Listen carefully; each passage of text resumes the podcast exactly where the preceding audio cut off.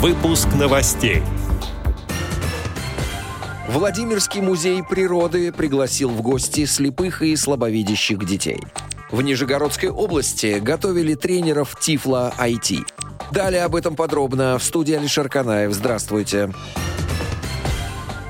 С 18 по 21 февраля 2022 года в Нижегородской области прошел всероссийский обучающий семинар «Школа Тифла IT». В нем приняли участие более 30 незрячих специалистов со всей России, от Калининграда до Сахалина.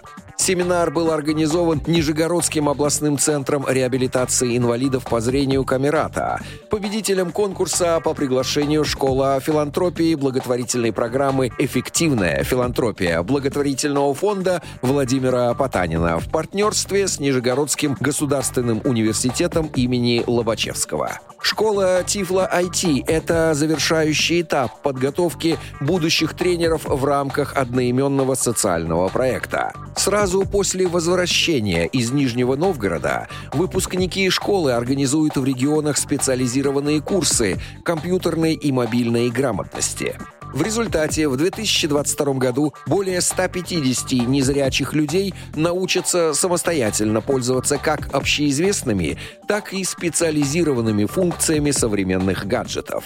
Важно отметить, что большинство будущих тренеров сами являются инвалидами по зрению и ежедневно пользуются компьютером и смартфоном, не глядя на экран.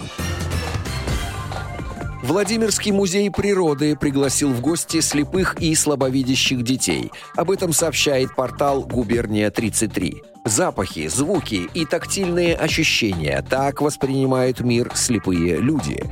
Учитывая эти особенности, организаторы подготовили для незрячих и слабовидящих детей путешествие в мир подводных обитателей. Ребята смогли не только поучаствовать в экскурсии, но и сделать поделки, а также посоревноваться в рыбной ловле. В Музее природы считают, что слепым детям необходимы интерактивные занятия, потому что через звуки и на ощупь они познают познают мир.